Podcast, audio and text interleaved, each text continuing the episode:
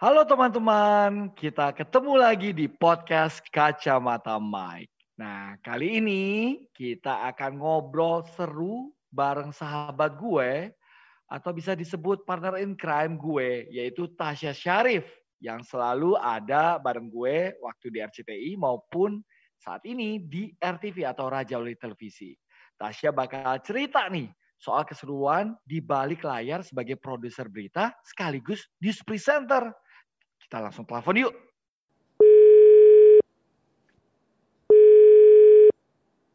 Hai Tasya, apa kabar? Halo, Koko Mike. Baik, baik. Alhamdulillah. Gimana kabarnya? Syukurlah, kabarnya baik. Nah sekarang karena kita mau ngobrol, tapi biasanya kita memulainya dengan rapid test yang menjawab jawabannya pasti akan menusuk hati si penanya. Mudah-mudahan enggak ya. Oke, kita mulai si ya. penanya tapi ya. Iya, si boleh, boleh. penanya ya. Oke. Kita mulai mungkin dengan ini. Pilih ya, budak cinta atau budak korporasi? Ayo, cepat. Budak Tiga. Korporasi. Ibu bekerja atau ibu rumah tangga? Ibu bekerja. Oke, RCTI atau RTV? Ah, RTV. lo gila lo, lo gila lo. Lo lo main lo main masa depan gue lo nggak bisa kayak gitu lo. Itu masa Oke. depan guys. Oke, pemret atau entrepreneur? Entrepreneur, Oke, produser atau reporter? produser, Oke, morning person atau night owl? net, Hmm. night night night oh. Oke, Michael Chandra atau Tommy Cokro? Michael Chandra dong temen gue. Nggak mungkin dong gue pilih yang lain dong. Hebat loh. Tepuk tangan pasti buat gue pilihnya Michael Chandra dong. Luar biasa. Tepuk tangan buat lu Tasya Sarif. Luar biasa Aduh. banget ya sahabat tuh di rumah semua ya. Yang lagi Dilempar dengerin ini. koinan nih gue sama Michael. eh tapi by the way ya, tadi gua Mhm. agak me- bisa merasakan lu agak bingung. Ah, budak cinta atau budak kor- korporasi ya? Terus lu jawabnya budak korporasi. Lu yakin? Karena gue gak suka jadi bucin. I don't like it. Mendingan gue jadi budak korporasi daripada budak bucin ya kan. Bucin bikin apa coba? Bikin mata mata gue keluar kantong mata nangis terus. Bener juga ya. Tapi Iya kalau kan? budak korporasi lu membayangkan diri lu terus bekerja di industri media atau gimana sih Tasya? Eh, enggak juga sih, cuman maksudnya antara lo kan pertanyaannya antara itu dan itu ya. Gue pilih ya budak korporasi. Lagian juga sebenarnya bukan budak sih ya, lebih ke lebih ke buruh kali ya. Sama aja keles. sama aja. eh kalau budak kan lo kerjanya kan dipecut-pecut untuk kerja. Kalau gua kan ya kita as a professional gitu loh, kayak ya dapat kerjaan apa, dapat timbal baliknya salary ya gitu aja sih. Luar biasa. Menurut gue, menurut gue, menurut gue. layak dapat bonus kamu. 10 kali dong, please please. Sepuluh kali ya. Tapi eh, bisa dibayangkan nggak sih eh, lu ini sendiri kan udah malang melintang lah ya di industri media udah lama gitu. Membayangkan diri lu akan terus bekerja di industri media atau seperti apa? Hmm, sebenarnya sih kalau gue punya punya apa impian tuh pengennya sebenarnya jadi eh, nggak selamanya di industri media sih, lebih kepada gue nextnya pengen punya hmm, usaha sendiri apa pun itu gitu ya. Hmm. Jadi ya industri media menjadi bekal gue untuk nanti gue misalnya membuka usaha apa pun itu, mau itu bidang oh, bisnis kah atau bidang orang ke orang, person to person atau gimana pokoknya itu jadi kayak ilmu bekal gue untuk ketemu orang, untuk gimana communicate sama mereka, gimana gue menyerap ilmu-ilmunya gitu. Meskipun gue juga eh, cinta banget ya sama industri media. Maksudnya kenapa kita memilih masuk situ kan berarti kita passion di situ. Tapi tetap aja gue sih pengennya sebenarnya pensiun dini dan bisa menghabiskan waktu gue dengan keluarga full time tapi gue tetap berkreasi dengan jadi entrepreneur. Gitu. Makanya tadi gue pilihnya antara pemret dan entrepreneur, gue pilihnya entrepreneur. Oh jadi lu kita nggak bisa melihat Tasya Sarif sebagai pemret sebuah media dong ya? Ah, mm, mm, mm, gimana ya? kayaknya gue, kayaknya itu bukan masa depan gue deh. bener bener bener bener. Tapi eh, gue gue ngelihat mereka senior senior yang jadi pemda tuh kayaknya gue nggak tahu sih bukan emang karena bukan umurnya gue atau bukan um, kapasitasnya gue memiliki ilmu seperti mereka gitu ya. Belum belum atau bukan gitu ya. Tapi tuh kayak hmm, kayaknya belum saatnya deh dan gue gak kepikiran sih sampai ke situ. Nggak tahu juga sih ya nanti masa depan bagaimana tapi kayaknya gak mungkin deh kok. Iya, kalau ada kesempatan lo mau? Wah, capek. Aduh, eh, eh, jangan gitu dong nih pemret-pemret teman-teman Koko dan kita nanti mendengar gue langsung di band. Tapi emang kenapa lu bisa membayangkan jadi seorang pemret tuh melelahkan? Bukan melelahkan sih, lebih kepada pressure-nya kali ya. Terus juga hmm. uh, mungkin lebih kepada ya itu, mungkin gue belum belum waktu belum merasakan gue cukup ilmu ngerti nggak? Mungkin hmm. pada saat gue jadi reporter gue juga nggak kepikiran gitu loh. Gue waktu gue dulu jujur ya waktu gue jadi reporter gue tuh kayak takut jadi produser. Cheesy banget sih alasannya kayak uh, gue takut gitu loh kayak harus melihat uh, raw material si video-video liputan itu melihat mayat-mayat bergelimpangan melihat uh, misalnya ada kasus mutilasi atau apa dan gue harus melihat karena kalau reporter kan ya at least lo nggak lo nggak hmm, lo bisa mencari cara gimana caranya untuk nggak melihat si uh, video itu atau ngelihat si mayat itu kan di TKP lo. Hmm, hmm. Tapi kan kalau kayak produser lo mau nggak mau harus nge-screening mana yang harus di blur, mana yang harus di uh, potong mana yang harus diapa gitu kan si videonya itu. Tapi ketika gue jadi produser ya gue bisa-bisa aja sih melakukan itu akhirnya gitu kan. Ya gue nggak tahu deh tuh kalau misalnya nanti jadi pemret gue terpaksa harus beradaptasi dengan pressure pressure itu ya sudahlah gitu ya. tapi untuk sekarang gue nggak pernah kepikiran ke situ sih. Sama sekali nggak pernah ya. Nah karena lu udah uh, mention soal reporter dan pekerjaan produser, mungkin teman-teman yang gabung saat ini yang lagi dengerin podcast Kacamata Mike itu penasaran sebenarnya kerja produser pemberitaan itu apa sih dan reporter tuh seperti apa? Terus karirnya kayak gimana? Mungkin Tasya bisa bantu jelasin nggak sih? Kalau reporter ya pasti kerjaannya mencari berita ya di lapangan gitu kan kayak misalnya kita ada kasus apa gitu kita harus uh, mengkolek informasi yang ada di situ, misalnya 5W1H-nya seperti apa, kapan itu terjadinya, terus kenapa kayak gitu-gitu. Nah, terus si reporter itu tuh melakukan scripting atau membuat skrip uh, versi data yang sudah dikolek sama dia di lapangan. Nah, dari si script itu, raw script atau script mentah, itu nanti diedit sama si produser. Jadi produser itu yang bertugas untuk mengedit naskah-naskah si reporter. Apakah si naskah reporter A ini mau digabungin sama naskah reporter B yang yang temanya sama gitu angle-nya dengan dengan narasumber yang berbeda dan melengkapi si script itu kayak gitu sih. Terus kalau jenjang karirnya di TV itu uh, reporter masuk tuh jadi reporter. Ada banyak, ada reporter, ada kameramen, ada editor gitu kan. Itu banyak deh. Pokoknya kita semua di, di satu kesatuan. Sampai muncul di tayangan berita itu misalnya hmm, ada tayangan A gitu ya, paket berita A. Nah, itu tuh hasil kerjasama semuanya. Ada reporter, ada produser, ada eksekutif produser yang jadi wasitnya lagi di sana. Nah, kalau misalnya untuk jenjang karir, pertama sih um, untuk jadi produser dan presenter ya, itu pertama reporter. Reporter kalau sudah matang, nanti naik jadi produser. Nah, dari produser itu naik lagi jadi eksekutif produser. Jadi yang membawahi produser-produser di bawahnya dia yang mengkoordinat semuanya dan megang satu atau dua program biasanya di acara. Terus habis itu udah deh baru jenjangnya bisa ke manajer, bisa ke tadi Michael bilang pemret. Wow. Dan mungkin jadi, jadi CEO media. Wow, Ci. Lu nggak kebayang nih benar-benar uh, pengen jadi pemret atau CEO media gitu? Enggak, CEO CEO something iya, tapi kalau CEO media kayaknya oh, soalnya kan udah tutup juga pendaftarannya kan udah nggak bisa kan jaringannya cengles. Iya. Tapi sekarang posisinya Tasya tuh ada di mana dan susah nggak sih sebenarnya dari memulai karir dari sebagai reporter sampai ke tahap yang sekarang yang yang karir yang sedang dijalani sama seorang Tasya Sarif? Sekarang kalau gue sih posisinya masih produser, produser tapi presenter juga. Terus kalau susah atau enggaknya sampai ke jenjang ini sih alhamdulillah hmm, dilancarkan gitu ya kayak apa ini kan sebenarnya uh, cita-cita gue dari uh, sekolah kok.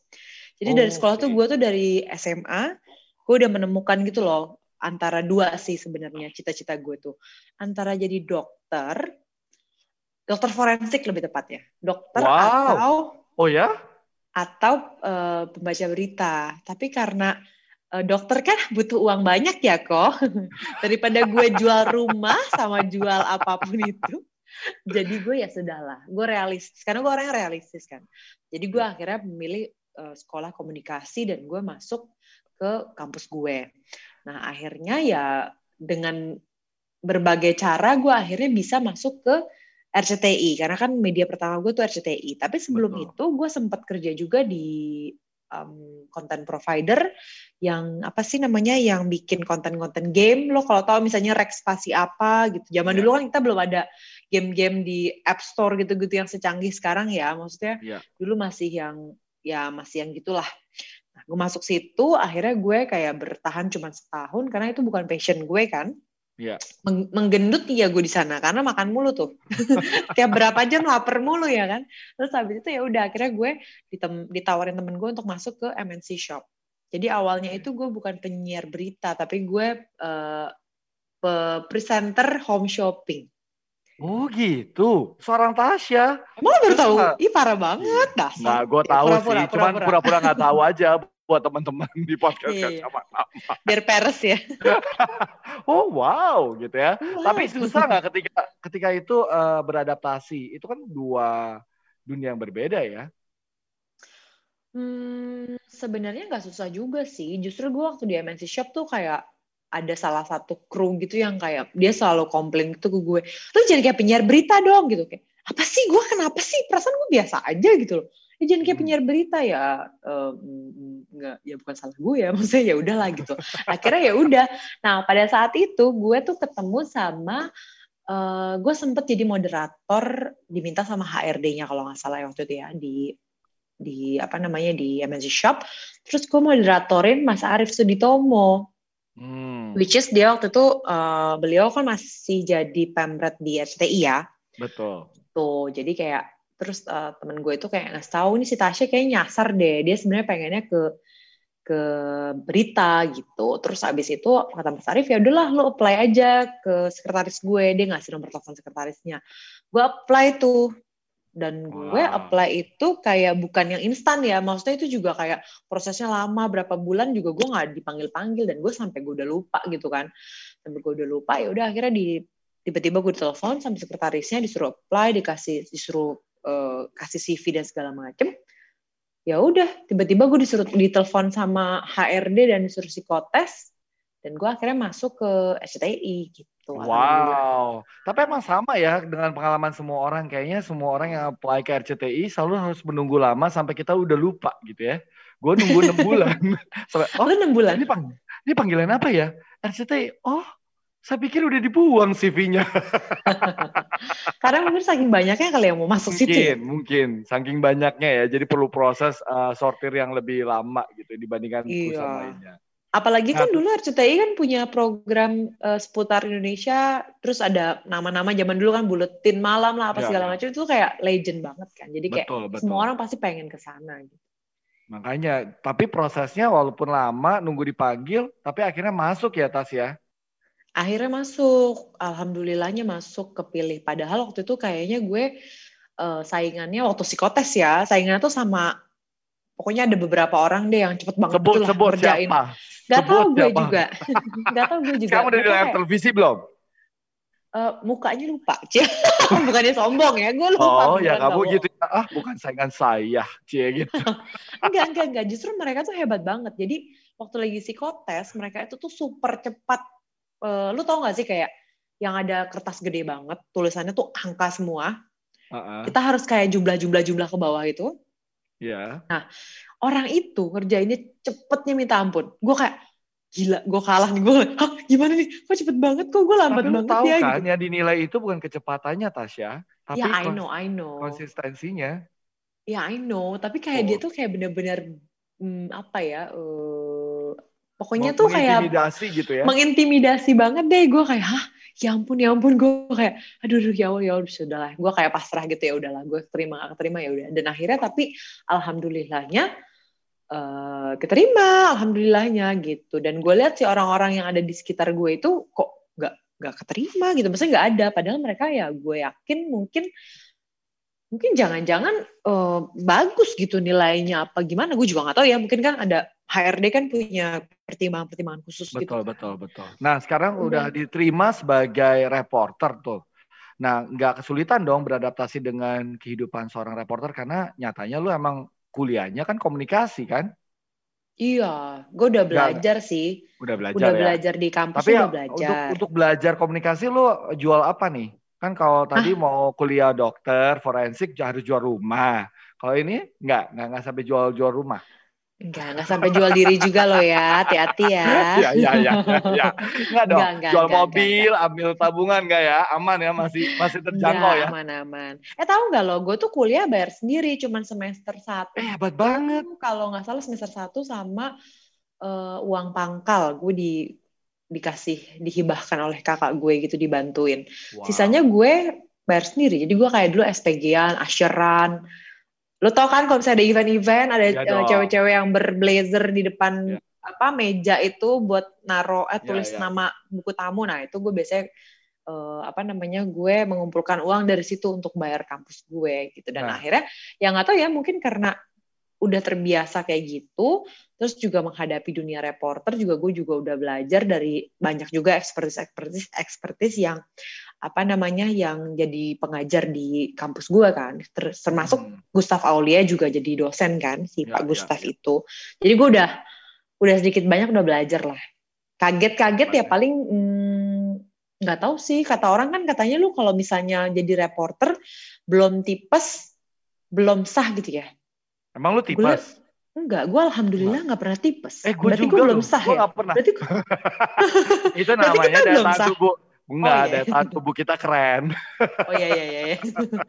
Masa lu doain diri lu kena tipes. Amit iya, amit. Katanya gitu, kalau bisa jadi reporter belum tipes belum sah. Gue kayak perasaan gue sehat-sehat aja gitu. Apa karena kita positif thinking apa gimana nggak tahu juga sih. Kayak gitu sih. Cuman pas jadi reporter nggak nggak terlalu kaget.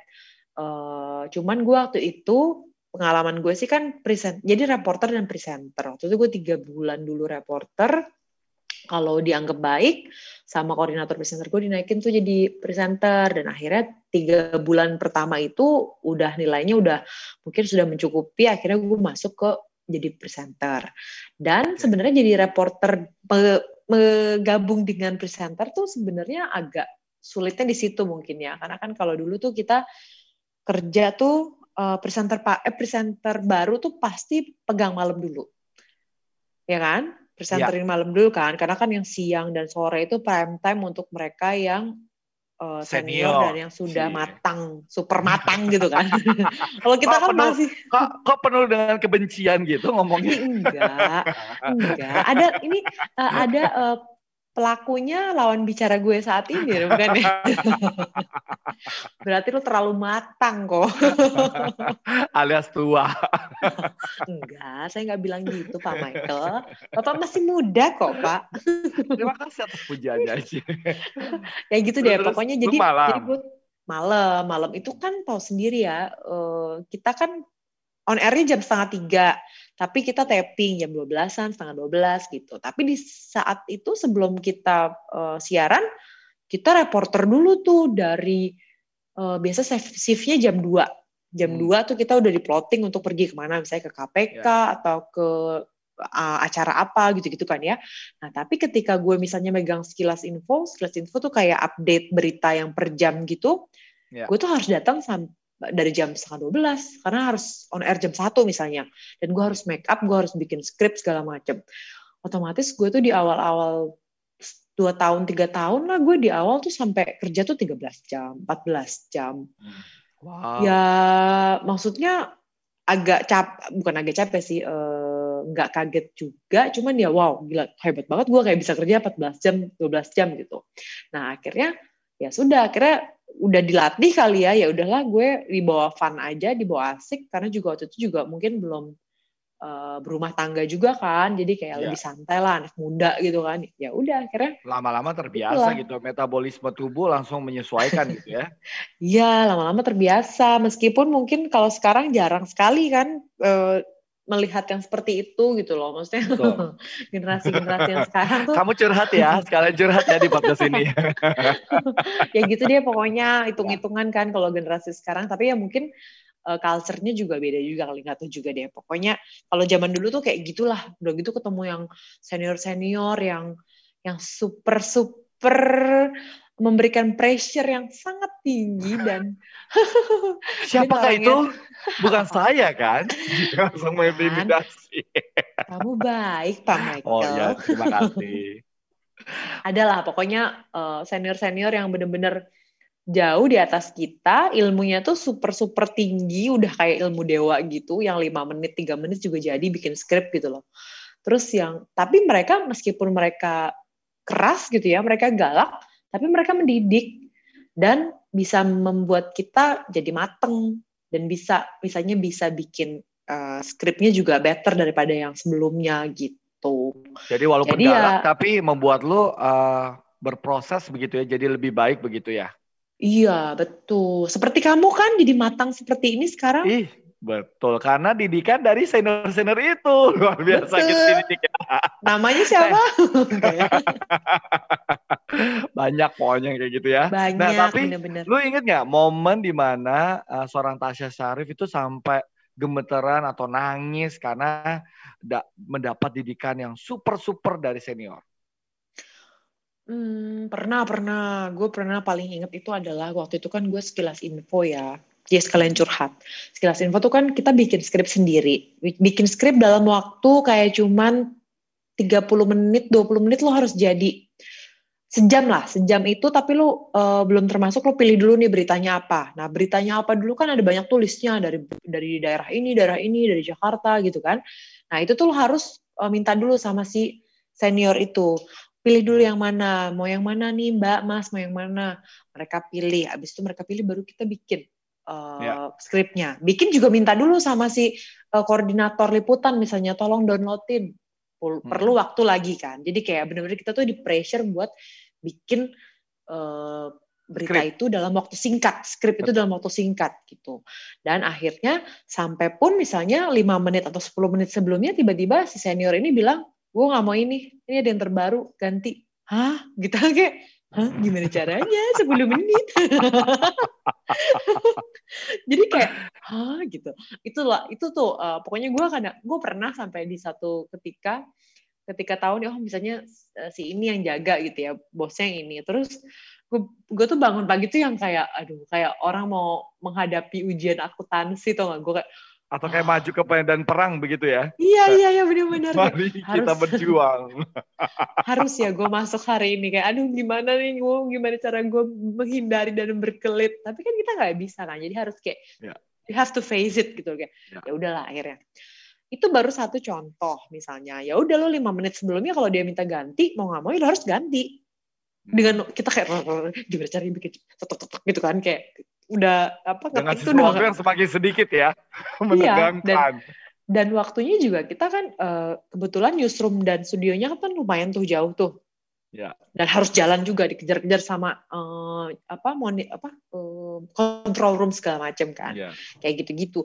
Ada juga sempat pernah gue kayak bikin oh kok berita tahu kan di di bawahnya tuh suka ada tulisan itu loh uh, running text yang kayak cuman uh, sekalimat sekalimat itu misalnya yeah. um, demo membuat apa namanya membuat klaster baru corona kayak yeah. gitu gitulah yeah, pokoknya yeah, yeah, okay. ya udah gue bikin lah itu bikin gue bikin misalnya ini kan ada dua bos nih yang satu bos sukanya stylenya seperti ini satu bos sukanya stylenya seperti ini ketika gue misalnya bikin stylenya si bos B tapi si bos A yang uh, yang apa namanya yang ngecek kerjaan gue si bos A nggak suka. Loh ini kok gini? Ini kok gini? Saya nggak mau gini gini. Lah beda lagi kan. Jadi kayak kita harus beradaptasi sama mereka. Jadi jadi tuh lo kayak, membawa kenangan-kenangan itu kembali juga buat gue ya?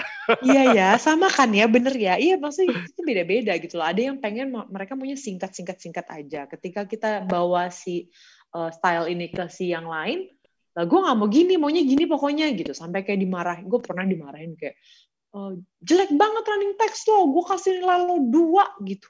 Terus gue kayak dua? Dua tuh dari seratus sampai dari seribu atau dari atau dari sepuluh? gitu kan. Gue kayak Hah? Nah, gue kayak, Ya, ya, gue ya, sempat ya. berkaca-kaca gitu kayak udah mau nangis bombay, tapi gimana caranya gue tetap stay calm and cool and biar nggak kelihatan gue tidak sedih ya gue.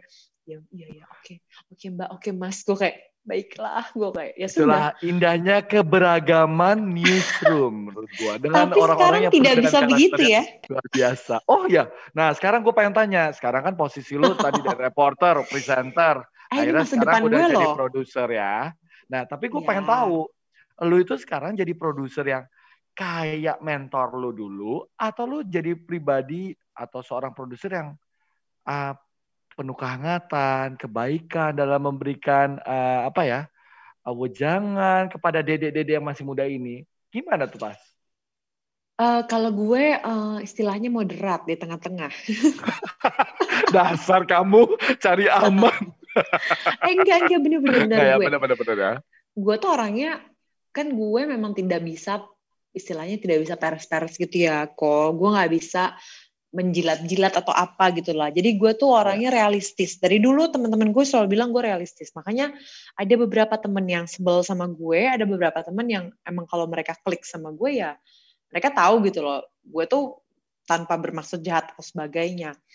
Dan gue tuh misalnya gini kalau misalnya eh, yang dulu kan senior-senior dulu marahnya tuh emosional ya, menggebu-gebu bisa sampai Iya. wah pokoknya kata-kata semuanya tuh bisa keluar. Nah kalau gue lebih ke eh gue mar bukan marah sih, kayak tegas sama dia, disiplin. Pokoknya gue maunya disiplin. Eh, lu bikin skrip ini, gue maunya tornya seperti ini. Lu ikutin tor gue, eh, es, apa namanya on cam lo pokoknya nggak boleh lebih dari 20 detik misalnya. Gue nggak mau lu Ya. bertele-tele. Buat apa lu ngomong kayak gini misalnya gitu. Buat apa lu ngomong something yang nggak perlu dan dan dan harus gue cut gitu. Ngerti gak sih? Iya, iya. Istilahnya itu lo harus uh, efektif. Dan gue ajarin itu ke mereka. Misalnya mereka uh, ada beberapa sih yang ada beberapa sekarang yang menjadi kesayangan gue karena mereka orangnya rajin dan mau mengikuti arahan gitu loh. Dan akhirnya kita enak buat ngedit skrip mereka. Tapi ada beberapa mungkin yang bandel sampai sekarang mengulang kesalahan lagi, mengulang kesalahan lagi. Nah, itu tuh biasanya gue kayak eh, minta mereka, ayo dong please ikutin ya, tornya seperti ini. Terus gue suka mendidik mereka, misalnya mereka itu nggak lengkap nih.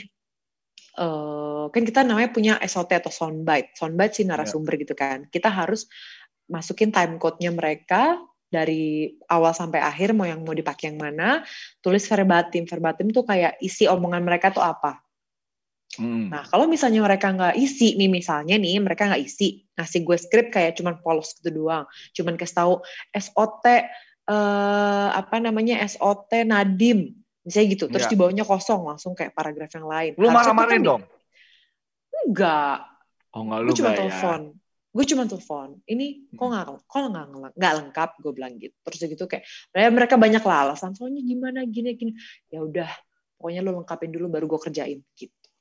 Oke. Jadi, gue nggak mau nggak mau mengulang seperti uh, senior lu dulu ya, tapi lu pakai pendekatan yang berbeda gitu untuk generasi yang sekarang ini. Iya, makanya gue bilang gue moderat kan di tengah-tengah. eh, tapi mungkin ada beberapa memang eh, ya gue nggak tahu ya. Tapi mungkin beberapa ada reporter yang mungkin baper sama gue karena gue terlalu terlalu Tegas. tegas kali ya. Maksudnya gue maunya gini-gini. Pokok- Pokoknya lu ikutin arahan gue. Gue maunya gini. Gue bukan eh, membawa lu pada jurang, mendorong lu pada jurang. Tapi gue tuh mau, ayo ayo lu bangkit sama gue, lu ikut sama gue. Caranya tuh gini loh. Karena kan lu tuh reporter bukan kerja di TV A aja selamanya kan. Lu bakal Betul. kayak punya bergaining power buat TV B, TV C, TV D gitu. Iya. Semakin lo kerjanya bagus, lu pasti dikenal sama TV-TV lain Iya, kayak oh betul. si A nih si A nih bagus nih akhirnya eh, dia ditarik tuh sama si TV B dengan misalnya ada kenaikan gaji yang oke dan segala macam jadi kalau misalnya lu jelek nama lu jelek ya mau nggak mau lo amit-amit jangan sampai gitu loh maksudnya di TV lain juga Iya. pasti lu kayak dikenal dengan orang yang seperti itu gitu. Betul.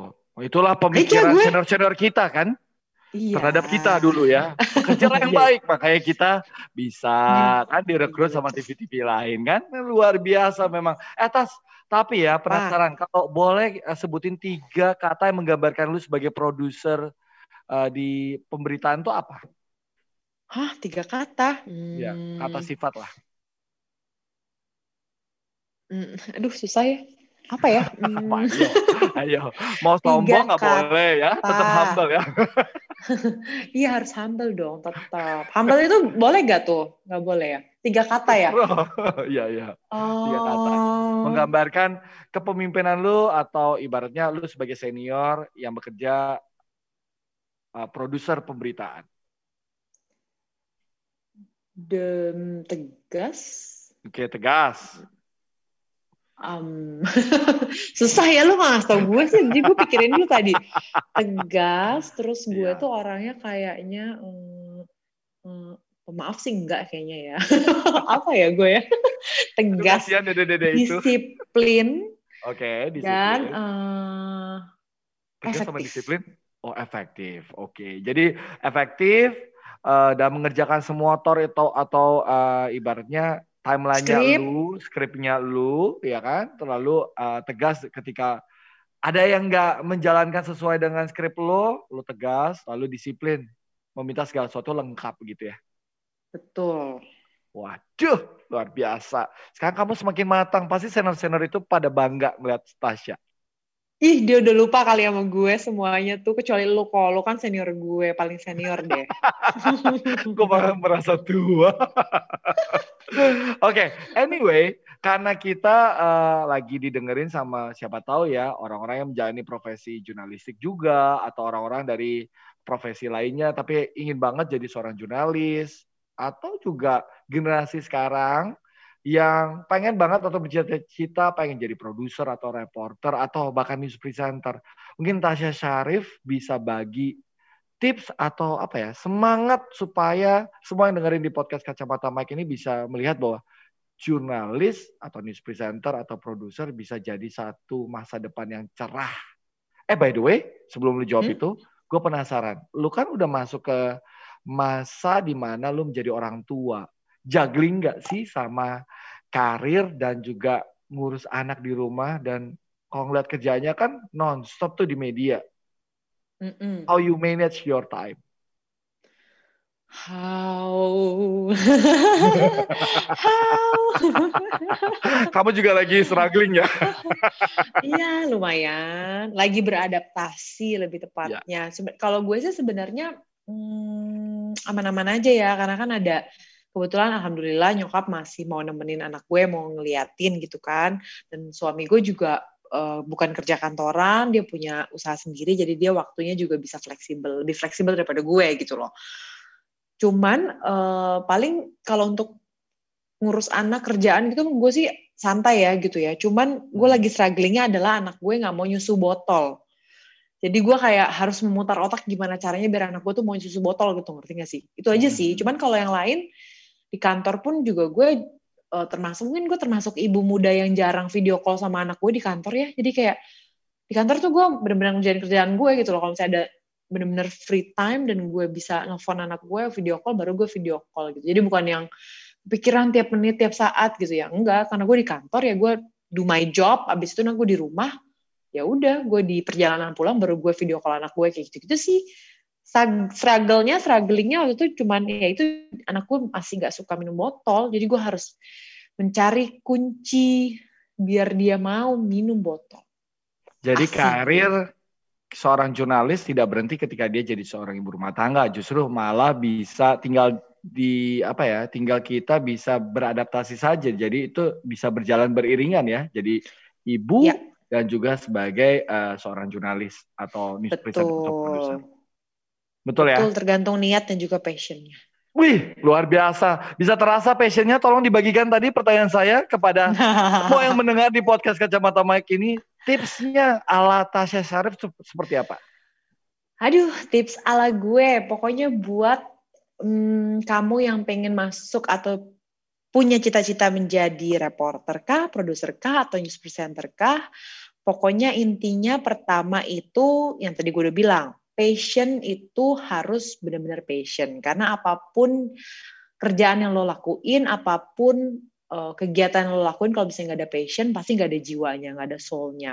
Di samping passion juga lo harus mengisi diri lo dengan ilmu-ilmu yang berharga. Ilmu itu banyak sekali didapetinnya baik dari lo sekolah uh, kuliahnya atau di lapangan atau mungkin dari senior-senior atau orang sekitar lo. Jadi jangan menutup mata jangan sombong uh, merasa dirinya sudah penuh dengan ilmu jangan sombong nggak mau terima masukan tapi lo harus tetap humble menerima masukan karena itu semua mungkin uh, masukan untuk kebaikan lo juga. Dan yang paling penting di setiap kerjaan, di setiap menggapai cita-cita adalah attitude. Karena sepinter apa pun lo, sejago apa pun lo, kalau lo nggak punya attitude, lo nothing. Jadi itu dia tadi uh, humble, hmm, apa namanya uh, berani terima masukan, jangan sombong dan lo harus ya harus punya attitude yang baik. Wow, thank you. Gua rasa banyak banget anak muda yang terinspirasi dengan kakak Tasya. Ya ampun, gua mah apa dibanding Michael Chandra? Ya ampun Tas, enggak lah. Lu sekarang tuh harus menjadikan diri lu role model bagi generasi-generasi muda. Betul. Semangat ya kan? teman-teman yang mau jadi mengikuti jejak kami, menjadi reporter dan jejak Michael Chandra mungkin sekarang yang sudah menjadi bos korporasi. Aduh, ya ampun. amin, amin ya. Doa kita semua ya. amin. ya. Thank you Tasya udah ngobrol-ngobrol selalu. Terima kasih Koko Michael. Terima ya. kasih semuanya sudah mendengar. Bye bye. Bye bye. See you. Tuh, dengernya teman-teman pesan dari Tasya Syarif. Yang penting adalah bekerja keras dan selalu punya attitude yang baik sepintar apa pun lo, sejago apa pun lo, kalau attitude lo buruk, lo nggak akan ke mana-mana, kata Tasya Syarif. Dan itu gue juga amini dan yakini sih. Jadi harus balance antara skill dan attitude. Nah, semoga menginspirasi teman-teman semua dan terus dengerin ya podcast Kacamata Mike minggu depan. Bye.